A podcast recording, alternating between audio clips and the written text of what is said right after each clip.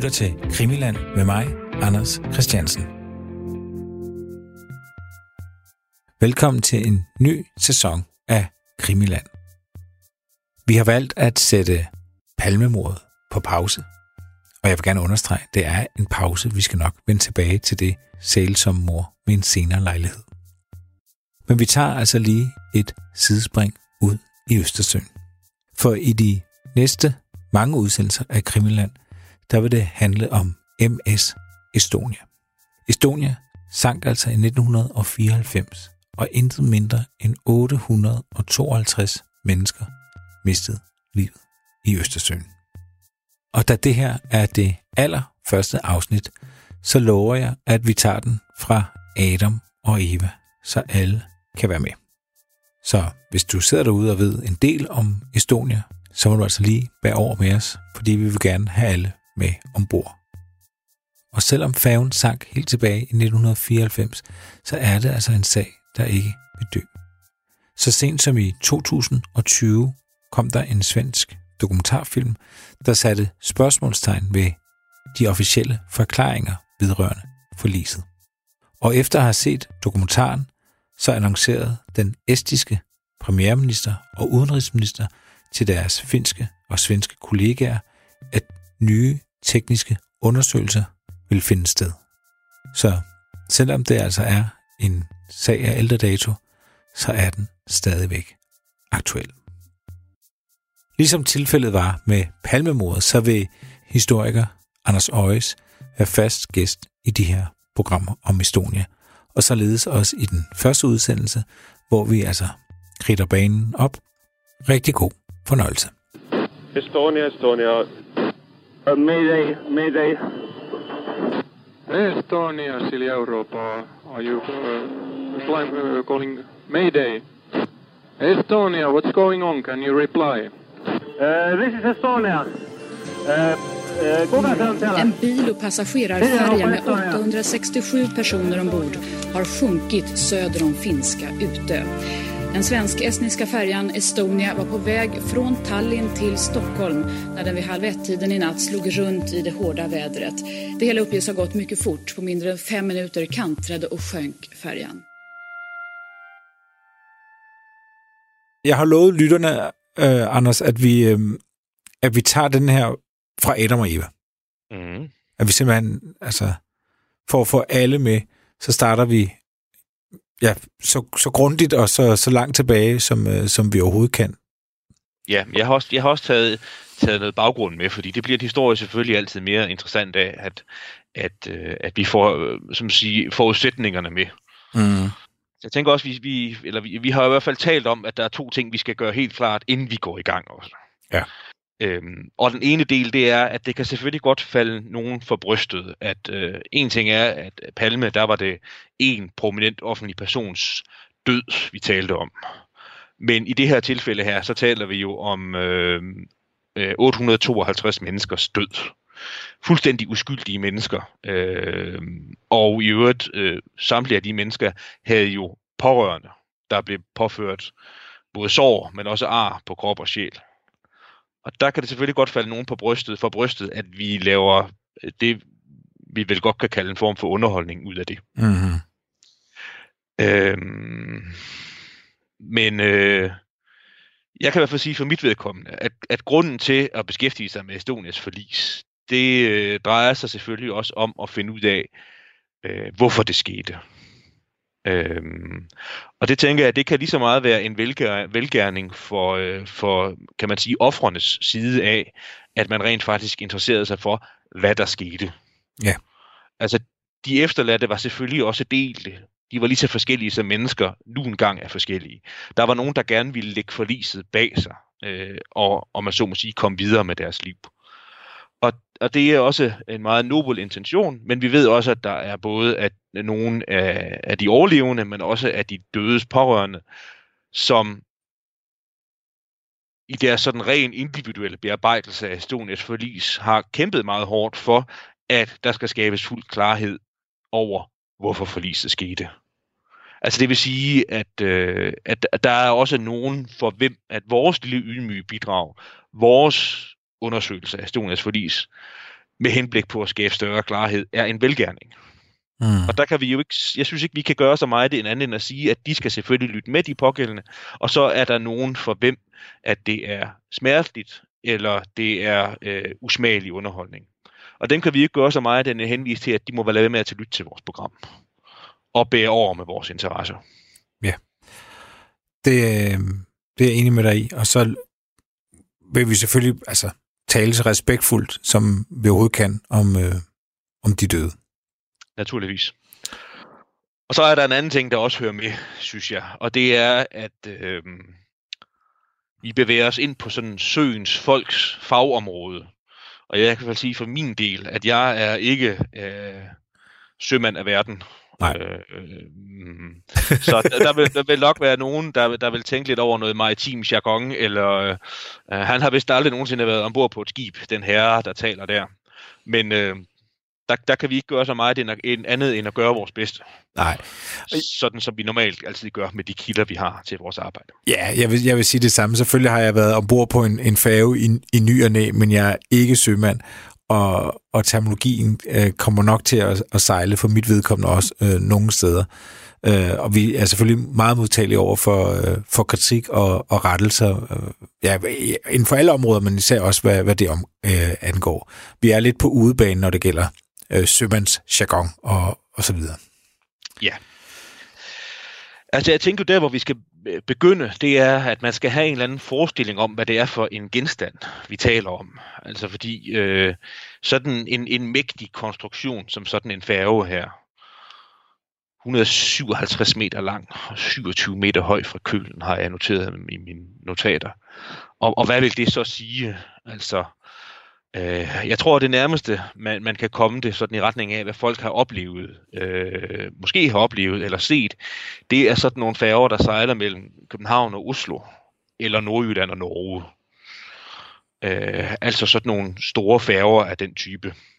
Øh, det, der er det væsentlige at sige, det er, at det er jo, øh, hvad kan man sige, sådan i anførselstegn, hotelfærger. Ikke sådan en rutefærge, man går ombord på nogle timer for at komme fra et sted til et andet. Men sådan nogle store hotelfærger med bildæk, det drejer sig om. Altså, man skal forestille sig, hvis man har været ombord som normal passager, så har man muligvis haft sin bil med ind i sådan en færge, der har en åbning i begge ender. Altså, du kan køre ind og stille din bil, gå op, og så får du et hotelværelse stillet til rådighed, og så er der alt muligt øh, behageligt ombord.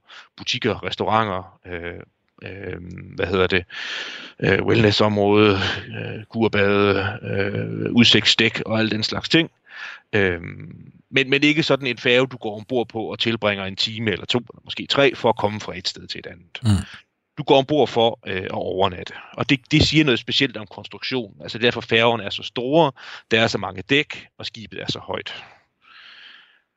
Og så er der så selve Estonia. Og der er jo det der med, med, med, med skibe, at de hedder ikke altid det samme. De kan skifte navn. Og Es- Estonias oprindelige navn var ikke Estonia. Mm. Estonia var bygget i 1979-80 af et øh, stort og i øvrigt øh, meget velrenommeret tysk værft, Meyer-værftet hed det. Øh, og dets første navn var Viking Sally, og det var fordi det var bygget til et øh, stort rederi, der hed Viking.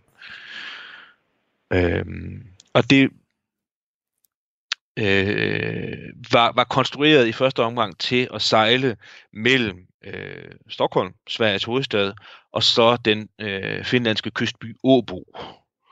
Også nogen, der kalder det for Turku.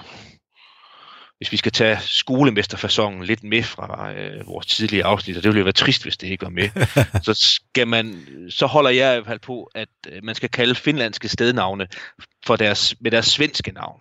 For deres svenske navn. Ja, deres svenske navne. Og det skal man, fordi at det svenske sprog er tættere på det danske end finsk. Ja. Så det er derfor, at øh, Åbo hedder Åbo og ikke Turku, og Helsingfors hedder Helsingfors og ikke Helsinki. Fair nok. Og det skulle så sejle, så sejle som nævnt, mellem de to byer, så skulle det sejle via øh, en, øh, et sted, der også bliver relevant senere at kende til, og det er jo Ålandsøerne. Den her lille øgruppe, der ligger faktisk stort set lige mellem Stockholm og Åbo.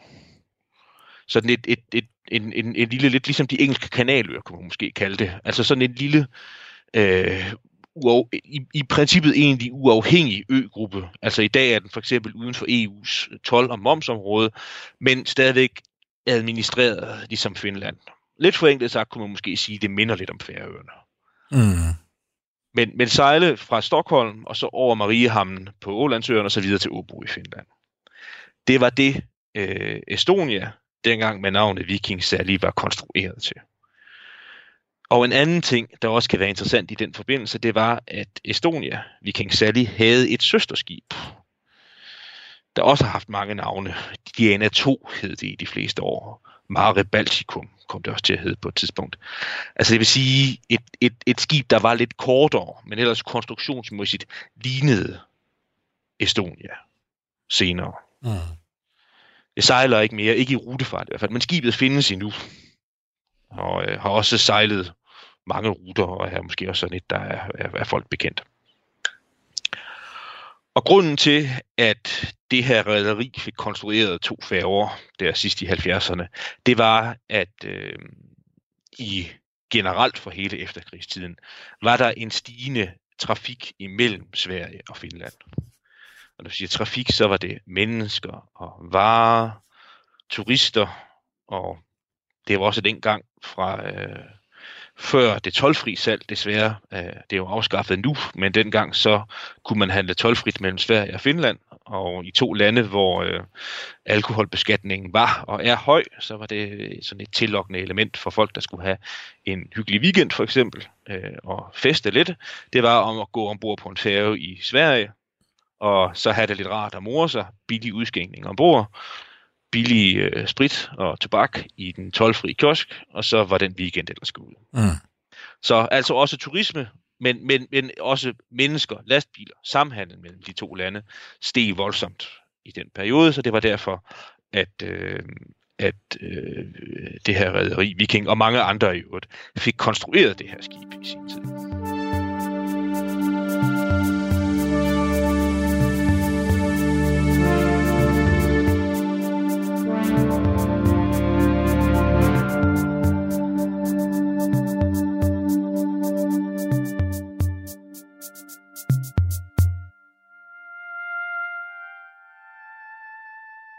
Så tænker jeg, at vi skal have en, øh, en vigtig pointe med allerede nu i første omgang. Og det er, at øh, nu kalder vi skibet for nemheds skyld Estonia. Det tror jeg er det nemmeste, den nemmeste måde at komme ud af alt det her med de her navne her på. Det hed det ganske vist ikke dengang, men Estonia Ja. var i sin tid konstrueret til den her, det man kan kalde kystnær skærgårdstrafik. Altså, hvis man kigger på et landkort og, og, og, og kigger på ruterne fra øh, for eksempel mellem Stockholm og Åbo, men også længere på, altså alle de her ruter, der var mellem Sverige og Finland, så øh, kom man i de fleste tilfælde kom man ikke ret langt fra land. Øh, altså det vil sige, man sejlede selvfølgelig ud til et eller andet midtpunkt, og så var der måske, jeg har ikke helt styr på det, men ikke overvældende langt ind til land, og så når man nåede midtpunktet, så var der så tilsvarende, tilsvarende ikke så langt til øh, den finlandske kyst. Mm. Øh, det vil sige, i den forstand, så sejlede man ikke i egentlig det, man kan kalde sådan et, et, et stort åbent hav. Men, men, men jeg, jeg ved ikke igen, vi må, vi må, vi må, altså folk må undskylde os med den maritime jargon. Jeg sagde kystnær skær, skærgårdstrafik, men sådan generelt sådan øh, ikke, ikke åbent farvand med store bølger og storme og alt den slags ting. Mm. Og så er der også det med, at øh, man må sådan set øh, købe og bestille lige præcis det skib, man vil have, ud fra de specifikationer, man gerne vil have. Men når sådan et skib, sådan en færge her, skal sejle, så skal det øh, være udrustet på en bestemt måde, og det skal være konstrueret på en bestemt måde, som bliver godkendt af nogle klassificeringsselskaber. Øh, altså det vil sige simpelthen nogen, der, der undersøger et fartøj, hvordan det er konstrueret, og hvor sikkert det er, så får det en eller anden form for klassifikation, som så gælder, når det skal øh, vurderes for eksempel af en søfartsinspektion. Hvad, hvad er det for et skib? Hvor må det sejle henne? Og også i forhold til forsikringsselskaber. Alt den slags ting. Så skal et, et skib være klassificeret. Og det er ikke... Øh, stater, der gør det. Det er nogle gamle, velrenommerede private selskaber, der gør det. Lloyds i England er der måske nogen, der kender. Mm. Et andet øh, berømt et er et fransk selskab, der hedder Bureau Veritas. Og det var dem, der gjorde det for Estonias vedkommende. Hele vejen tilbage fra konstruktionen. Altså det var dem, der havde øh, ansvaret for at klassificere, hvilken type skib Estonia var, hvor sikkert det var, og hvor det måtte sejle henne, og skulle øh, rode over den nødvendige dokumentation. Mm. Og spørgsmålet er, om vi lige skal uddybe det lidt, eller... Øh, ja. Det må du fordi gerne. Det her, det, ja, fordi det her det har noget at gøre med, at, øh, at der findes jo sådan nogle øh, internationale konventioner for, øh, til, til, til, altså, hvor sikre skibe skal være, og til hvilke bestemmelser det skal være konstrueret. SOLAS, Safety of Life at Sea, nogle gamle regler, der så vidt jeg orienteret stammer helt tilbage fra Titanics forlis og findes sådan i forskellige øh, øh, reviderede bestemmelser øh, med hensyn til, hvilket årstal det galt. Solas 60, Solas 74, og jeg ved ikke, hvad de nye hedder. De findes sikkert endnu. Men det er noget, der drejer sig om, øh, hvordan skal redningsmaterialet, hvordan skal det være ombord, hvordan skal flåderne være, hvilken, hvilke, hvilke typer af, af øh, af farvand skal det passe til? Skal det igen, skal det passe til, at man sejler øh, sådan ind i, i, i indre stille farvande, eller, eller skal det, hvad det passe til, at man sejler over Atlanterhavet, for eksempel? Hvordan og hvorledes med vandtætte døre ombord? Sådan nogle, et skibs opdeling i skotter. Altså, du, man kan forestille sig et skib som en helhed, og så er det jo opdelt i både vandrette og lodrette skotter, altså delt op og de skal være vandtætte, nogle af dem her. Mm. Et kollisionsskot, altså sådan et skib som Estonia for eksempel, hvor der var en, en rampe, der kunne åbnes både for til og bag til, skulle der så være kollisionsskotter i forbindelse med de her øh, porte, man kunne åbne for, at skibet kunne komme ombord. Mm. Men det er sådan nogle ting, der, der er relevante at, at vide noget om, når det gælder et skib, og de forudsætninger, et skib har for at sejle. Og så som nævnt, den væsentlige pointe, det er, hvad Estonia oprindeligt var konstrueret til. Ja. Og så kommer tilføjelsen til historien, den kommer selvfølgelig senere, og kommer til at udfylde, ud, sådan udfolde sig over den programrække, vi kommer til at tage fat på nu. Fordi den rutefart, øh, Viking særlig senere Estonia, sejlede i 80'erne mellem Sverige og Finland, var sådan egentlig ret begivenhedsløs. Jeg, jeg styrte på sådan to kuriosa, da jeg forberedte mig, og den ene, det var, at øh, at der blev begået et mor på en åbenbart ret berømt finlandsk forretningsmand ombord på et tidspunkt i 80'erne. Og så noget andet, der faktisk er betydeligt mere aktuelt, det er en morsag fra 1987 ombord på skibet. Mm. Hvor øh, det er en øh, dengang meget ung, men en dansk mand, der nu øh, øh, er blevet mistænkt i sagen. Måske nogen, af dem, nogen, der har læst den om i dagspressen. Men det var altså det skib, der, der sådan senere kom til at hedde Estonia, der var genstand for det her dobbeltmord her. Okay. Den sag har jeg ikke læst, Thomas. Nej, jeg kan den ikke i detaljer, men det er, nu laver jeg anførselstegn i luften, noget med, at øh, der er to tyskere ombord, der beslutter sig for at ligge og sove op under åben himmel. Og så er der sådan en dansk spejdertrop ombord, hvor der er en, end sådan en øh, en, en, en teenager, 17-18 år må han have været, der finder de her to tyskere myrdet på det soldæk op, op, op på skibet. Og så viser der sig senere hen, at det er muligvis den person, der fandt livet, ligene og alarmerede, der begik mordet. Ja. Jeg kan, jeg kan den ikke helt i detaljer, men man kan læse om den i dagspressen. Ja, jeg har lige, jeg har lige fundet et ritsov om, omkring det, og det er... Øh, lad os bare lige tage den nu, nu du øh, har fortalt det. det. Det er en, der kom så sent som i december 2020, altså for en, for en måneds tid siden, at øh, Finns politi nu mistænker en dansk mand født i 1969 for det mor. Og han nægter sig skyldig, og han sidder ikke fængslet. Mm-hmm. Øh, men og Ja, og der var det altså for den gang, at Estonia hed Viking Sally. Det var et lille sidespring. Ja, lige præcis. Først i 90'erne skifter øh, Estonia, Viking Sally, øh, navn. Det bliver overtaget af øh, et andet øh, rederi, kommer til at hedde Vasa King i en periode fra øh, 91 til 93. Sejler fortsat i, øh, i rutetrafik mellem Sverige og Finland i den øh, lidt længere nordpå nu her i den botniske bugt, øh, fortrinsvis fra en by i Sverige, der hedder Ymeå, og så til Vasa i Finland. Øh, sejler der en periode øh, ret, ret begivenhedsløst, så vidt jeg kan læse mig frem til. Men så er det jo, at, at det store skifte kommer. Altså det med, at det i det hele taget bliver muligt at sejle fra Sverige og Estland. Der har tidligere selvfølgelig været trafik øh, mellem de to lande, også rutetrafik, men, men begivenhederne efter, eller under og efter 2. verdenskrig, øh, gør, at den rutetrafik kan man ikke opretholde længere, og det skyldes, øh, har jeg snart sagt, selvfølgelig, at Sovjetunionen besætter de tre baltiske lande, og de bliver en del af sovjetisk interessesfære. I den grad, må man nok sige. Mm-hmm. Men der er stadigvæk det her gamle bånd, og der må en jo så være så fortrolig med det. Med, ikke, det er jo ikke kun, ikke kun Sverige, men sådan generelt Østersøen. Altså alle de lande, der ligger omkring Østersøen, har en eller anden form for øh, sådan øh, kulturel sammenhæng, mentalitetsmæssig bånd, der går meget langt tilbage. Altså, øh, det ligger jo også sådan lidt latent i, for eksempel bare i Danmarks historien. Altså, øh, og forbindelsen til de baltiske lande, forbindelsen til Estland. Mm. Og den gør så også gældende for Sveriges vedkommende. Altså det her med, at landene omkring Østersøen hænger sammen.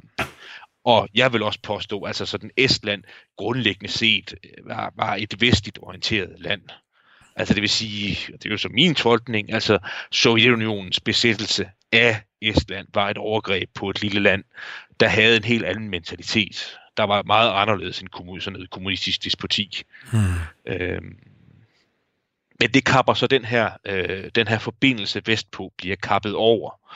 Øh, men den bliver så åbnet igen i forbindelse med, med, med tøbruddet i, i 89-90, hvor øh, øh, det der så til sidst munder ud i, at det estiske folk bliver frit igen.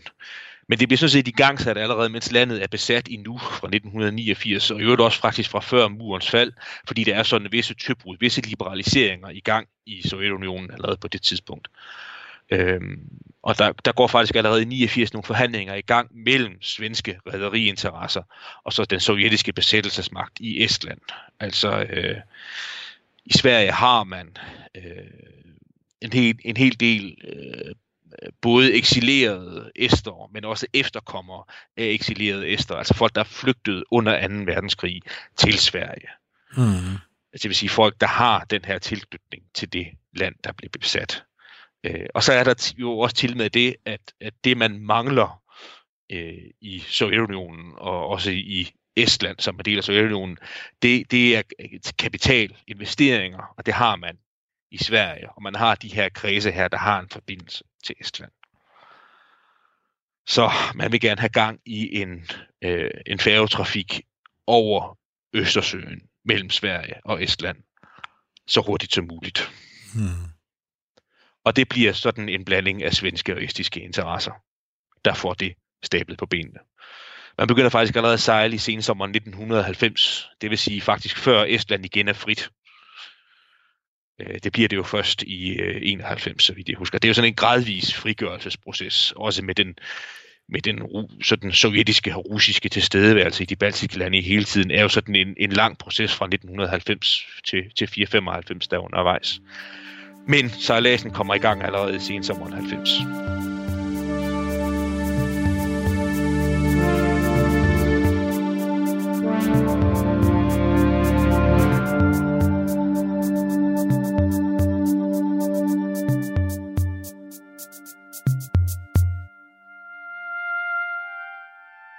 Og det er sådan set sådan en umiddelbar succes. Altså der er, god basis for at have en rute imellem de to lande, for uden de ting, der er til stede for at sejle mellem Sverige og Finland.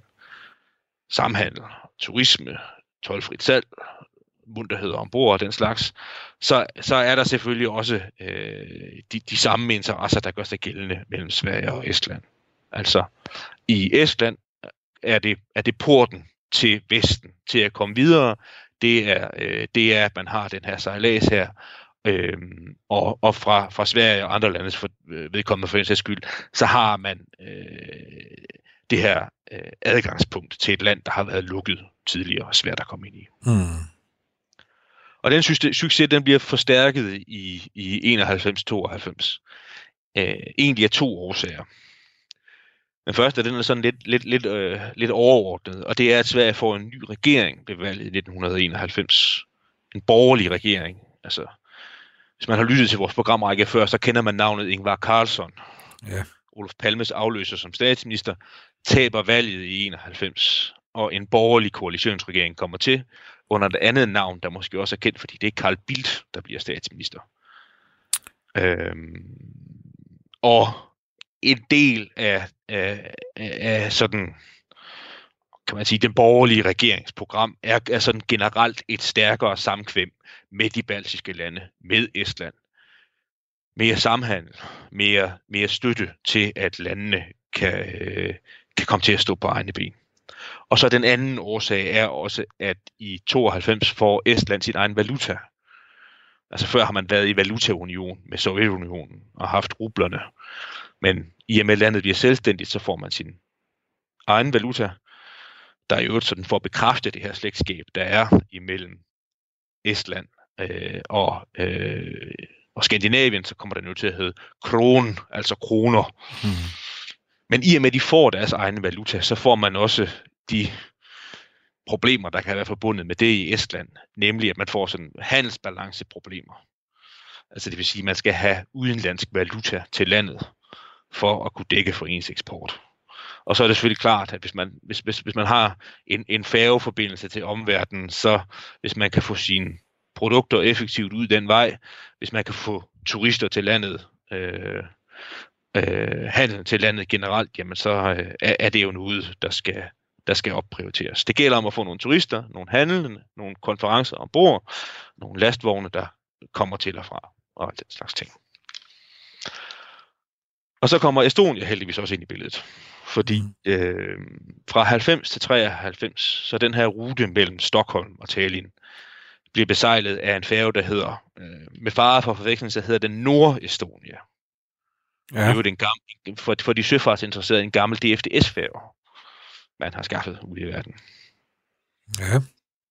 Der, så vidt jeg husker, i hvert fald har sejlet mellem øh, Esbjerg, Havich og formentlig også andre steder.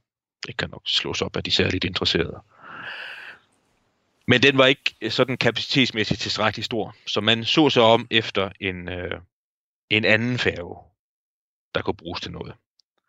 Og der kommer den her Vasa King færge. Viking særligt. Vi har mange navne i spil, det må lytterne lige se, om de kan navigere i. Men, mm. men på det tidspunkt, så hedder den jo Vasa King, og den sejler som nævnt mellem Ymeo og Vasa, altså mellem Sverige og Finland, men er på markedet. En, der kan sælges, og en, hvor, øh, hvor øh, de her, øh, øh, der, der kan bruges på den her rute mellem Stockholm og Tallinn. Der er en bedre standard, mere kapacitet, plads til flere biler, flere lastbiler ombord. Så den lever sådan set op til alle de interesser, øh, man har. Så Vasa King bliver til Estonia. Hmm. I 93. Det, det, det går dog ikke helt nemt. Øh, blandt andet fordi, at man vil frygtelig gerne have, at der udover der skal stå Estonia, øh, på øh, agterstavnen, så må der også meget gerne stå Tallinn nedenunder. Altså den skal selvfølgelig være registreret i det her lille frie lands hovedstad. Mm-hmm. Men det var heller ikke helt så nemt, fordi øh, hvis man vil have, øh, have registreret et skib et bestemt sted, så kræver det, at der er sådan en hel del formaliteter, der er i orden. Og Estland var jo sådan kun gradvist ved at stå på egne ben det kommer vi tilbage til lidt, lidt, lidt senere i udsendelsesrækken, altså sådan noget med at have en søfart. Nu, nu bruger vi de danske betegnelser, det er det nemmeste, men sådan noget med at have en søfartsstyrelse, og have en skibsinspektion, og have sådan øh, domstole, der har kompetence til at løse sådan nogle øh, øh, tvister, der retter sig til skibsfart. Det havde man ikke i Estland. Så det var ikke, det var, det var ikke helt så nemt at få, få, få, få skabt sådan en selskabskonstruktion og få, øh, og få øh, øh, Estonia øh, registreret i Italien. Men det fik man så løst på en, en måde, som også kan være interessant senere hen, når vi kommer til nogle af de mere tragiske begivenheder. Fordi man er nødt til at gøre det, at øh, man stifter et selskab, som får hjemsted på Kyberen. Ja. Øhm, og det er på grund af sådan nogle, øh, sådan nogle europæiske investeringsbanker, så vidt jeg husker. Altså nogle tilskudsordninger, der gør, at, øh, at, at de her svensk-estiske rederinteresser, man har i forvejen, hvis de nu skifter stifter et datterselskab på Kyberen, øh, og registrerer det skib, man er ved at øh, erhverve sig, hvis man registrerer det der. Og så leger det ud, charter, tror jeg det hedder, med sådan et maritimt udtryk, til et selskab, man har øh, i Estland, så kan det lade sig gøre det, man øh, virkelig gerne vil have. Øh, nemlig, at der kommer til at stå Estonia og Tallinn på skibet, og at det kommer til at sejle under estisk flag. Mm. Og selvfølgelig skal det gøre det. Mm. Og det ender også med at lykkes. Så fra februar 93, der øh, sejler Estonia mellem Stockholm og Tallinn.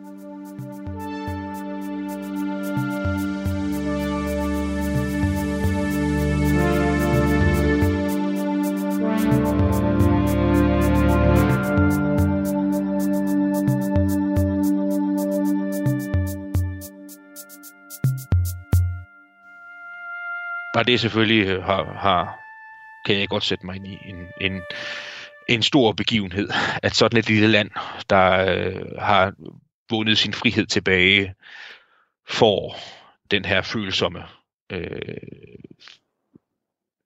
følsomme er måske forkert, man får den her øh, væsentlige forbindelseslinje til Vesten, til omverdenen. Ja. Direkte. Ja. Det er jo meget øh, altså, konkret symbol på, at man nu kan rejse mere frit, ikke? Jo, altså jeg er ikke så fortrolig med det, men jeg har fået det gengivet i en andre sammenhæng, at, at i den periode, hvor Estland ikke var frit, hvor det var besat, sådan besat af Sovjetunionen, øh, der skulle der åbenbart have cirkuleret sådan nogle, hvad skal vi kalde det, altså man må forestille sig sådan noget med eventyr eller savn, forestillinger. Jeg ved faktisk ikke helt præcis, hvor det kommer fra, men hvor man talte om, at øh, det estiske folk kunne blive frit igen og få den hvide båd vestpå. Og den sådan mytologiske forestilling blev så til virkelighed, da man rent faktisk fik den her hvide-blå færgeforbindelse ja. vestpå. Og at et land, der mod sin vilje havde været lukket og været en del af sådan et imperium, et hjørne af et imperium, er der heller ikke nogen tvivl om, at det blev frit og åbent igen, og fik mulighed for at have en forbindelse med det land, med de lande, der sådan mentalitetsmæssigt lå tættere på det. det. Det har virkelig været en stor begivenhed. Ja. Og så meget desto mere, så sætter det selvfølgelig også nu, vi ved efterfølgende, at der er tale om katastrofe, så sætter det også katastrofen i perspektiv. Mm.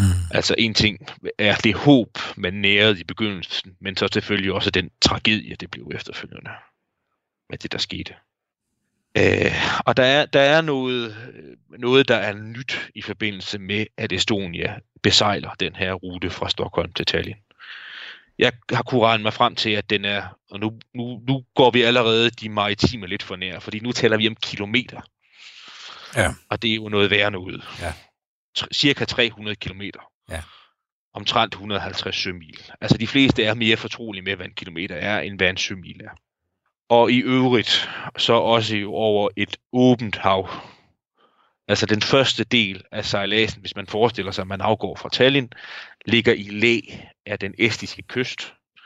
Men så på et tidspunkt, så kommer man ud i den åbne Østersø, hvor forholdene er anderledes. Og hvor der, skal vi ikke på for meget, men hvor det er væsentligt at understrege, at der er man i hvert fald langt fra land. Mm. Men som nævnt, fra februar 93 besejler Estonia den her rute her. Det er en vigtig rute. Estonia bliver, er der belæg for at sige, kørt relativt hårdt. Altså, øh, der må ikke være nogen forsinkelser. Estonia skal nødig øh, ligge i dok, have, repar- have sådan behov af, for reparationer eller noget lignende. Den øh, hvide båd skal sejle, og den skal sejle til tiden og ankomme til tiden. Tidsplanen skal overholdes. Passagererne skal være tilfredse. Apropos det med, at passagererne skal være tilfredse, så noget af det, øh, man erfarer nu Estonia er begyndt at sejle i åbent hav og ikke i kystnære skærgårdstrafik, det er, at øh, Estonia, hvad skal man kalde det, ruller eller vipper mere, end den gjorde før. Altså det er simpelthen mere uroligt i søen. Og det er selvfølgelig noget, som, fordi man skal sove ombord, noget folk mærker til, men også noget, der kan mærkes, når man sidder i restauranten eller beværtningen, som jo ligger sådan, hvis man forestiller sig dækmæssigt, så ligger det jo øverst i skibet, og der kan man også øh, mærke, det er ikke rart, hvis, øh, hvis tallerkenen eller, eller ølglasset falder på gulvet mm. fordi øh, man sejler i stormvejr. Så i januar 94, det vil sige sådan nogenlunde midtvejs, vi må huske på, at skibet kommer i drift i februar 93 og forliser i september 94, mod Estonia alligevel en tur i øh, tørdok, fordi man øh, monterer sådan nogle stabilisatorfinder forskibs på begge sider. Altså det, man dybest set skal forestille sig, det er, at, øh, at, øh, at man øh, skærer hul, om man så må sige, øh, i Estonias øh, skrov under vandlinjen, og så påsætter man sådan nogle stabilisatorfinder, man kan folde ud, sådan så Estonia bliver, jeg vil forenklet sagt, jo, jo, jo bliver bredere og ikke gynger bukker, vipper, det kan man kalde mange forskellige ting, så meget ligger roligere i søen. Mm. Og det er måske ikke en helt uvæsentlig pointe til senere, at der øh, en 8-9 måneder før forliset, øh, der ligger Estonia i tørdok, og man skærer i skroget. Øh, og, og, altså, øh, møblerer også om, om man så må sige, i de, øh, hvad skal man kalde det, dæk, der ligger umiddelbart. Der, så der skal være plads, der skal være, der skal være et, et, et kontrolrum med en vandtæt dør og nogle mekanismer, der styrer udfoldelsen af de her stabilisatorfinder. Det sker i januar 94. Ja. Og kan være relevant i forbindelse med forliset.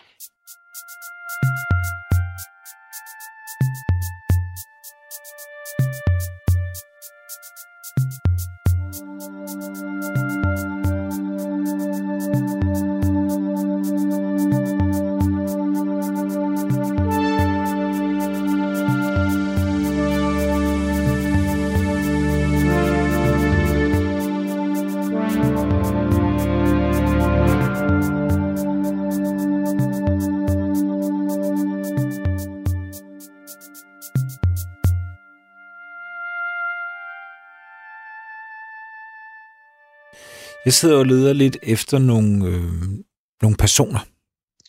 Ja. Nogle mennesker. Og der er også nogen, der er af interesse, hvad hedder det, øh, det, det, det, der er af største interesse, det er den her selskabskonstruktion, der ligger bag Estonia. Altså det her fælles svensk-estiske anlæggende, man har. Øh, der er det øh, sådan øh, på den svenske side nogle kapitalstærke folk, der har en vis erfaring med rædderier. Altså Sverige er jo en søfartsnation. Altså der er den her den her kontinuerlige besejling af, af ruter mellem Sverige og Finland. Og så er der, jeg tror nok, den ultimative nøgleperson, og ham kan vi nok godt sætte navn på. Han er ikke, måske ikke så nødvendig at kende i de senere sammenhænge, men det er Hans Leitvar, som var sådan en øh, altså han var ikke så gammel, men, men sådan efterkommer af eksil-estiske kredse i Sverige.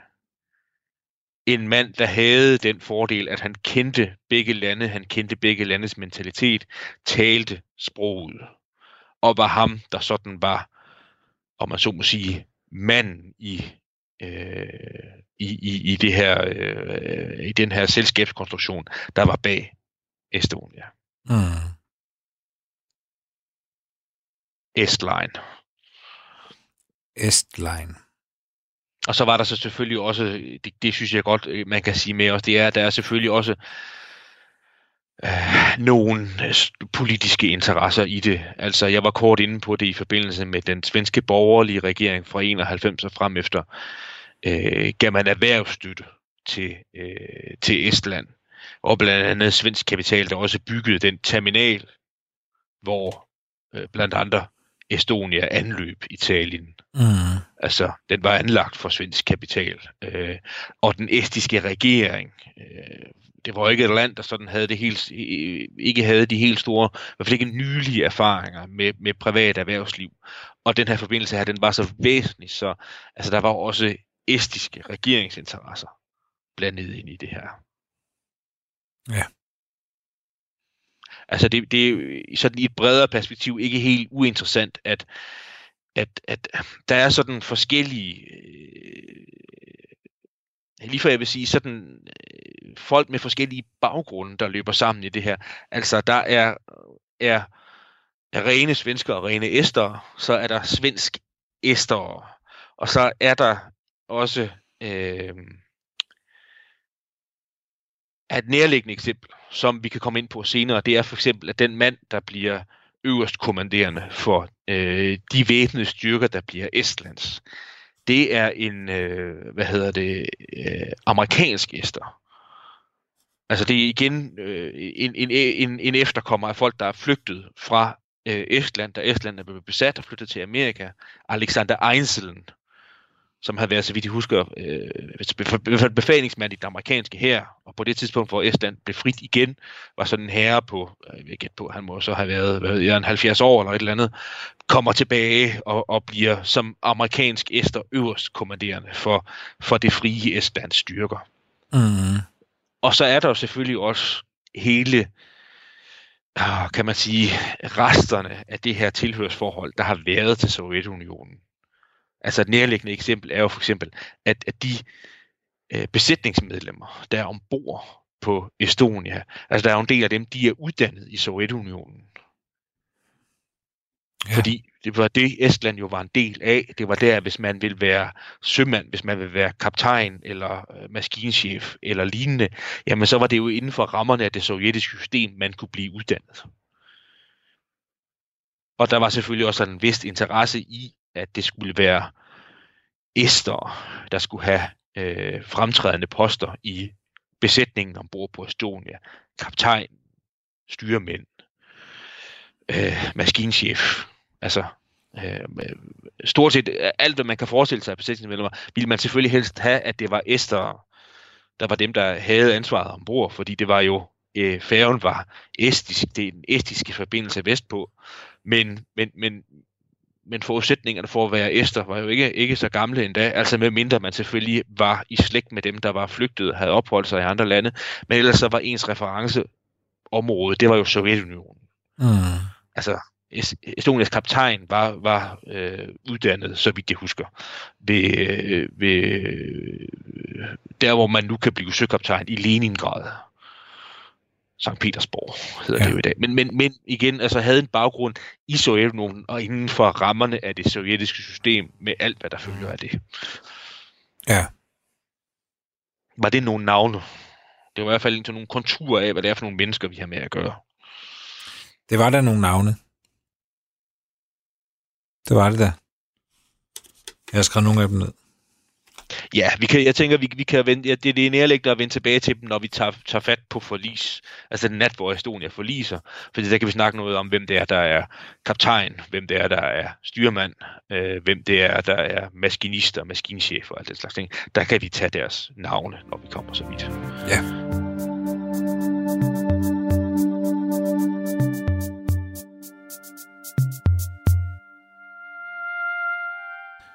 Men vi er ikke, vi er ikke kommet ud af sejle nu.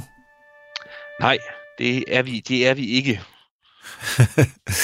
det, det, tænker jeg, det må, vi, det må vi nå i et senere afsnit.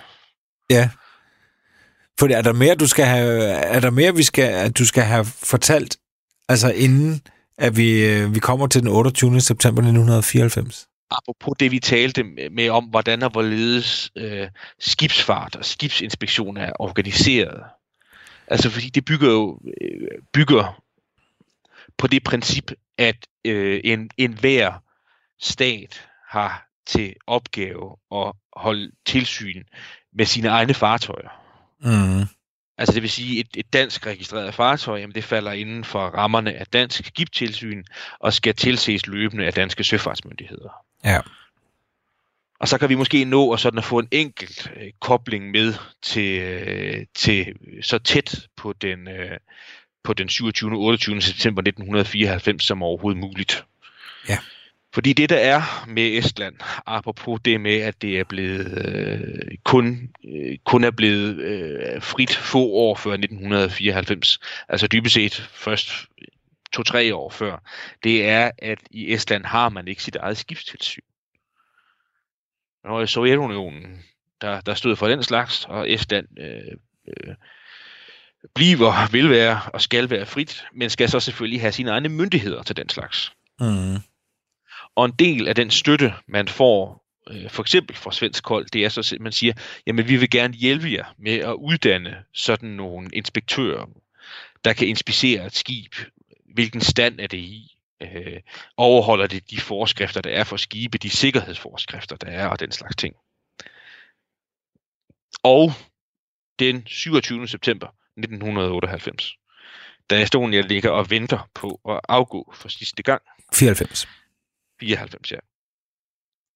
Da Estonia ligger og venter at afgå på sidste gang, så er der øh, et par svenske skibsinspektører ombord, og så er der sådan et sling af æster, der skal oplæres. Jeg tror, hvis man skal være sådan lidt stereotyp, så skal man forestille sig noget, der minder om stuegang på sygehus i gamle dage. Altså overlægen, der går forrest, og så er nogle reservelæger, der følger med og skriver ned og lærer, hvad der foregår.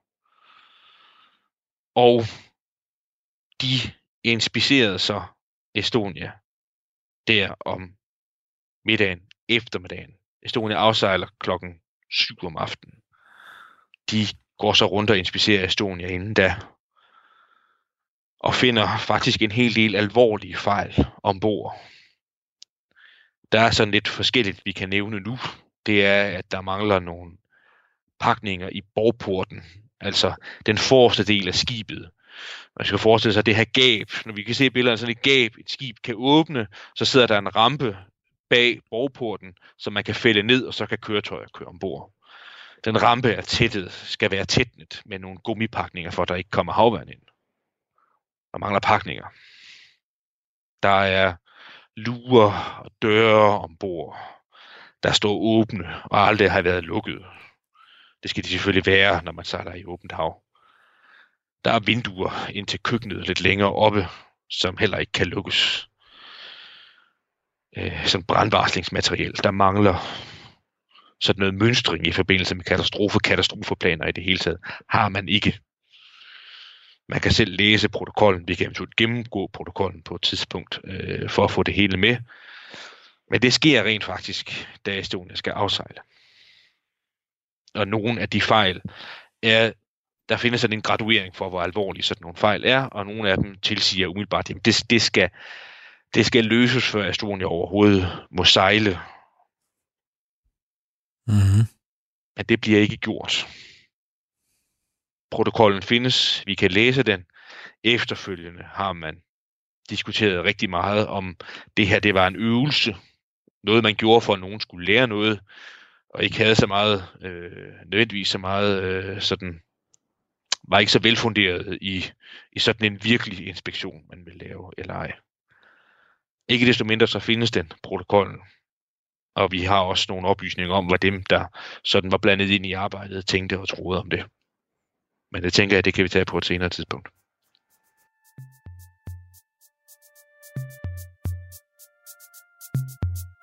Estonia, what's going on? Can you reply? Uh, this is Estonia. Uh, uh, kuka se on siellä? Europa Estonia. Yes, Estonia, this is Kiliaro. Uh, hyvää huomenta, puhutko se Suomea? Joo, puhun suomea. Joo, meillä on nyt tässä ongelma. On paha kallistuma oikealle puolelle. Programmet er produceret af Wingman Media for Radio 4.